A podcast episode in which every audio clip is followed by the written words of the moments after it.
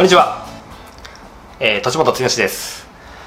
えー、実は先週のですね、えー、金曜日にあの神田正則さんのですね、えー、全国横断公演ツアーっていうのが、まあ、名古屋でありましてですね、えー、テーマが会社がなくなる時代に躍進するための、まあ、新技術ということでですね、えーまあ、セミナーがあって名古屋でですね250名ぐらい来てましたね。あのグローバルゲートっていうですね、えーと、今開発が進んでいる名古屋駅のちょっと隣の、まあ、笹島ライブっていうところですね。あたりの、えーまあ、名古屋来られたことがある方は分かるかもしれないですけどあのゼップ名古屋とかですね、えー、ストリングスホテルとかああの辺りがこう集まっている地域にああたりのエリアのところにですね今あるんですけど、まあ、そこに行ってきました。ですごくやっぱりそのやっぱ神田正則さんね、えーまあ、やっぱりあの世界観というかあやっぱすごい神田さんらしいこうすごいいいセミナーだったんですけど、えー、たまたま隣にですね あの原田隆さんっていうあ目標達成の、えー、ねえーまあ、大谷翔平選手とかあのいろんなそういうアスリートをですねコーチング目標達成のねコーチングとかあをされていらっしゃる本当に有名な、あの、方なんですけど実はたまたま隣にいらっしゃってですねちょっとびっくりしたんですけどまあ、ちょっとお話とかもね少しさせていただいて、まあ、すごい、あの自分持ってるなと、えー、思って あのすごく運が良かったですね。あの本当憧れの人というかあだったのであの、まあ、お会いすることができたんですけど、まあ、ちょっとそれは余談として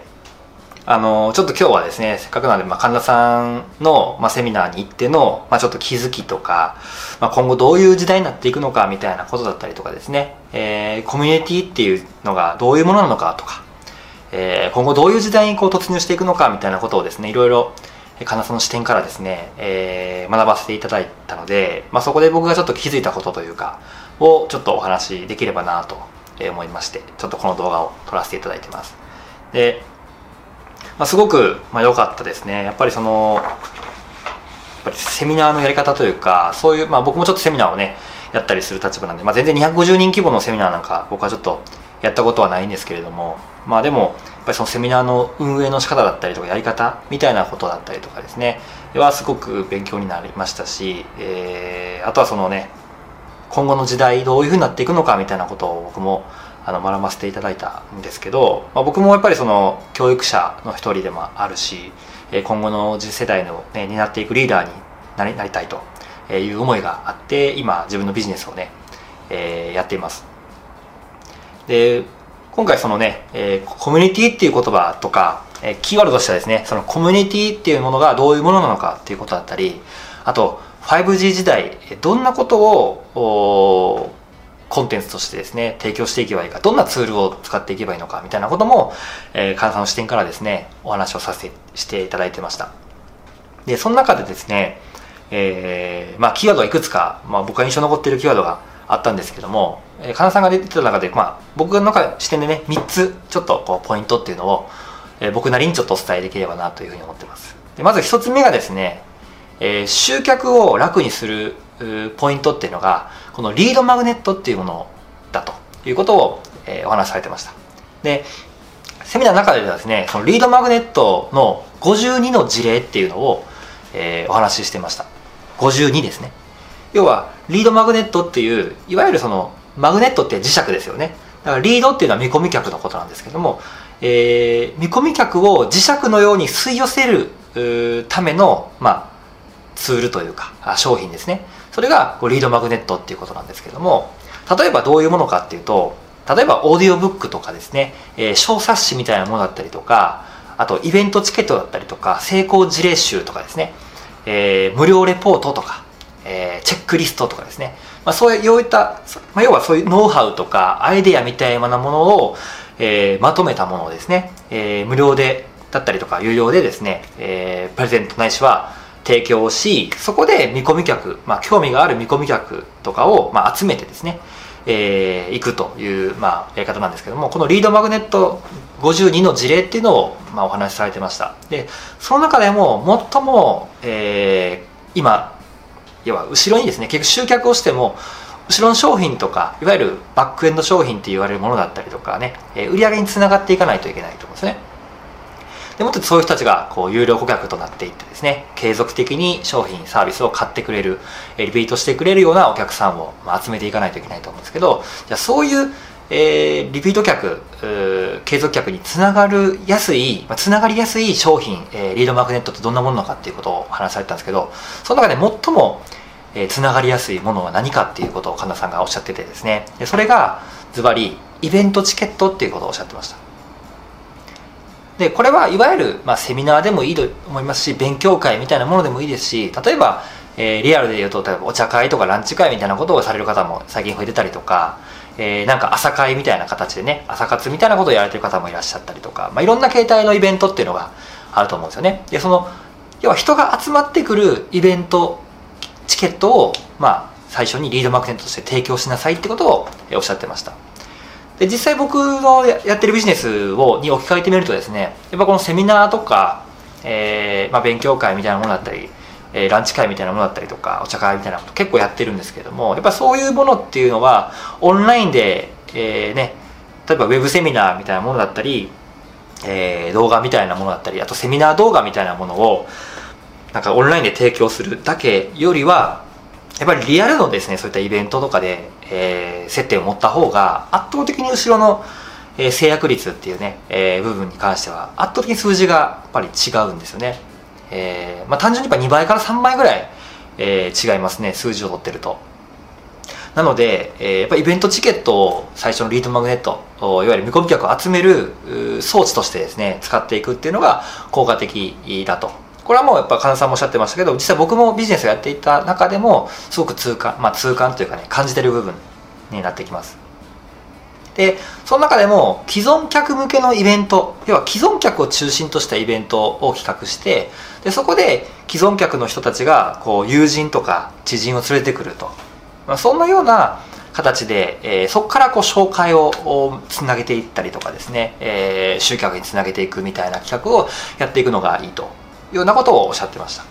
これはすごくね、えー、まあ意外とやっぱり新規の人たち向けとかっていうのでやりがちなんですけれどもやっぱりその顧客とか有料顧客の人たちを中心としたこうイベントっていうのをですねやっていくっていうのはあちょっと面白い視点だなと思いました。で2つ目のキーワードがですねそのコミュニティですね。コミュニティ。でコミュニティっていうのは一般的にですねなんかこうつながりとかうんなんか絆みたいなものだったり、まあ、先ほどそのオンラインサロンみたいなものが流行ってたりしますけど、えそういうものだったりとかなんか、えー、共通の目的や、えビジョンを共有し合う、まあ、なんか集まり集合体みたいなこう、まあ、イメージがお持ちなんじゃないかなと。で僕もそういうなんかイメージちょっとねあったりしました。あなたはどうでしょうかね、えー、多分そういうイメージがあるんじゃないかなというふうに思うんですけど。で神田さんはですね、まあ、そういうことを対してですね、まあ、それは大きな間違いであるということをおっしゃってました。でそれは何かっていうとですねまあ結局コミュニティでですね例えば会社っていうのも一つのコミュニティだし学校っていうのも一つのコミュニティだし、えーね、ママ友っていうのも一つのコミュニティだし、まあ、いろんなコミュニティがある中でじゃあそういうコミュニティで出てもですね例えば夫婦家族もコミュニティですけどもやっぱり、えー、信頼関係がなくなっている家族もあったりとか絆がない、えーね、えー、共通の目的持ってってないコミュニティっていうのもたくさんありますよね。学校もそうですよね、えー、派閥があったりとかしますし。だからそういうものがコミュニティではないっていうことなんですよね。でそれは何かっていうとですね同じ作業を共有しているのがコミュニティだということを金さんはおっしゃってました。要は同じ仕事や同じ作業を共有している、まあ、一緒に行っている。たただそれだけだと。いうことを、まあ、おっしゃってました、まあ、確かにそうだなと思ったんですよね。だからさっきの話で言うと学校でも、えー、ビジョンとか共有できてなかったり、まあ、つながりとか絆みたいなものはないかもしれないけれどもただ一つ言うことは同じことを学んでたりとか同じ作業ね、えー、を共有したりとかっていうことは、えー、していますよね。だからコミュニティっていうのはえー、そう絆とかつながりとかあ同じあ共通の目的を持った集合体みたいなものではなくてですね、えー、単なる、えー、同じ作業を一緒に共有している人、まあ、集団っていうことですよね。これはちょっとコミュニティというね、えー、なんか、えー、定義が僕の中でちょっと、まあ、変化したというか、えー、きっかけというかで、あの機会でした。で最後3つ目がですね、えー、この 5G 時代っていう時代においてですねどんなことを今後やっていくべきかっていうことの中で、えー、一つおっしゃったのが、まあ、やっぱりこの動画の 5G となると動画が今まででですね、えー、のもう何十倍という速度で、えー、動画の再生、まあ、容量がですね、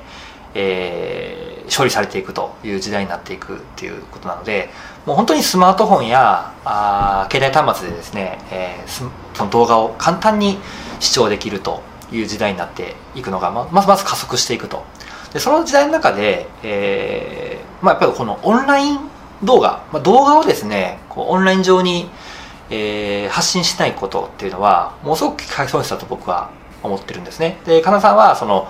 オンライン講座をやる、まあ、今後はやる時代だということを、まあ、おっしゃってました。